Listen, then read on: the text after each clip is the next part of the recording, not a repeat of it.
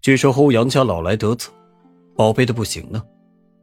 裴玉悠悠的接了一句话：“他虽不是滥杀之人，却也不是良善之辈，还没有圣母到别人欺负到自己头上来了，还不晓得还手。”阿玉，咱们真是想到一处去了。霍尊轻笑，眸底隐藏着几分狠辣。裴玉垂下了眸子，想起莫奇说着这一月的惊险，更吓人的是，他的软软竟然也在隔离区。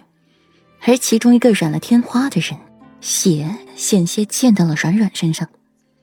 想到此处，裴玉眸子愈发的暗沉了，像是蒙了一层薄薄的黑纱，令人看不真切，鬼魅幽深。与霍尊在房里细细的讨论一番，直到夜幕，裴玉才回了房。见顾软还没有要醒的意思，冰寒的眉眼软化一些，兀自的褪去了外衫，抬腿下榻。把顾软拥在了怀里，同他一般睡得天地无亲。怀中软玉失而复得的感觉，让裴玉寂寥的心一下子填满了。低头在顾软唇上亲了亲。软软，为夫是越来越放不开你了。两人一觉睡到天亮，势头高起了才醒。一睁眼便是裴玉放大的俊颜，此刻正冲着自己笑。顾软懒懒的打过哈欠。夫君，我饿了。昨天就喝了两杯水，现在饿死了。裴玉眸光一闪，唇角勾起了一抹坏笑，一只手搭在了顾软的肩上。饿了吗？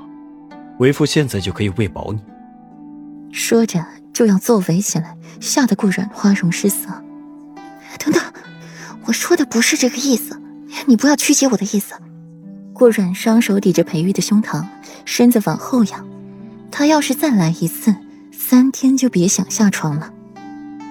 软软，为夫也不是那个意思，为夫只是想拿回为夫的衣服而已。你想到哪里去了？裴玉爽朗笑出声，长臂一伸，果真从床里面拿出了他的寝衣。顾软被裴玉这番调侃，脸红得像被桌中盛开的芳菲。你有病啊！光着身子睡觉。听到裴玉说要拿衣服，顾软才看见，裴玉现在不着寸缕的挨着自己。女人的直觉告诉顾软，再这样不知死活的和裴玉待下去，简直就是自寻死路。身手利索的卷了被子往里边去，更是让裴玉健硕漂亮的身子彻底暴露在眼前。顾软突然愣住，裴玉也愣了一下。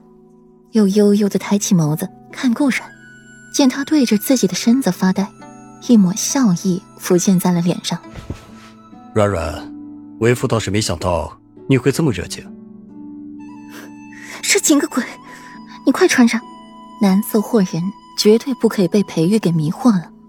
这下你的恶劣因子全都冒出来了，活动了。裴玉眸底升起了一丝无奈，偏偏又稀罕惨了顾软这副模样。怎么样都让人心情愉悦，又不是没见过，害什么羞啊？裴玉眸底升起了一丝无奈，偏偏又稀罕惨了顾软这副模样，怎么样都让人心情愉悦。顾软捂着眼睛，手指头分开了一条缝去看裴玉，见他穿好了衣服，才把手放下来。这小动作被裴玉看在了眼里，把衣服穿好，看着顾软娇娇柔柔的模样。